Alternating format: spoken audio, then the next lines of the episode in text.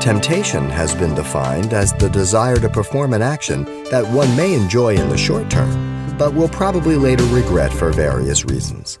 And though we can't always trust ourselves when tempted, Pastor Xavier Reese discusses reliable, simple truths for victory over sin.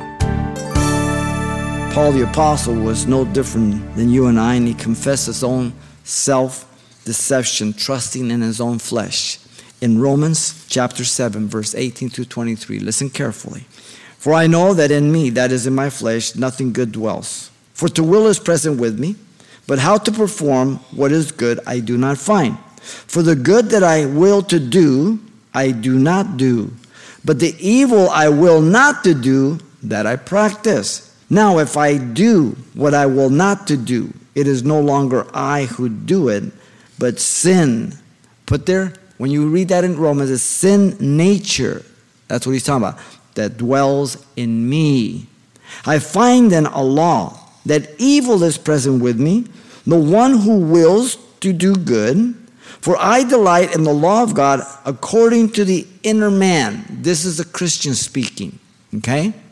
But I see another law in my members, warring against the law of my mind, and bringing me into captivity to the law of sin which is in my members. This is Paul's autobiography after he was born again for a time, we don't know how long, we don't know what, but he believed he could still do it on his own. This is illegitimate. This is self defeat by trusting that you can do it and the energies of your flesh. He says, O wretched man that I am, the cry of despair, recognizing I cannot do it. I'm convinced. Who will deliver me from this body of death? He responds, I thank God through Jesus Christ our Lord. So then, with the mind, I myself serve the law of God, but with the flesh, the law of sin. So there's two residing powers in me, two natures.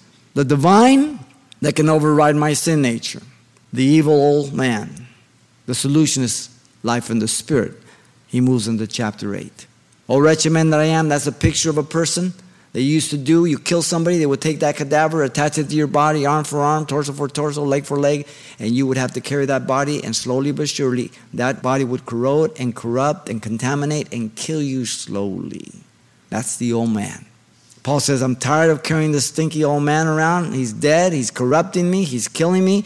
I think I'm going to walk in the Spirit. Paul gives an imperative command to all believers in Romans 13, 13 through 14. He says, The night is far spent, the day is at hand. Therefore, let us cast off the works of darkness. Let us put on the armor of light. Let us walk properly as in the day, not in revelry and drunkenness, not in lewdness and lust, not in strife or envy, but put on the Lord Jesus Christ and make no provisions for the flesh to fulfill its lusts or desire. If we couldn't do it, why is he commanding us? You've been listening to Simple Truths with Pastor Xavier Reese, a daily devotional of the enriching and precious truths found in God's Word. We appreciate you listening each weekday at this time, but you can hear this program again by following the radio listings link at CalvaryChapelPasadena.com. For more on the other ministries at Calvary Chapel Pasadena, visit our website. There you'll find information about weekly events, Pastor Xavier's messages, even online booklets in English and Spanish. It's all at CalvaryChapelPasadena.com. Simple Truths is a radio ministry of Calvary Chapel, Pasadena.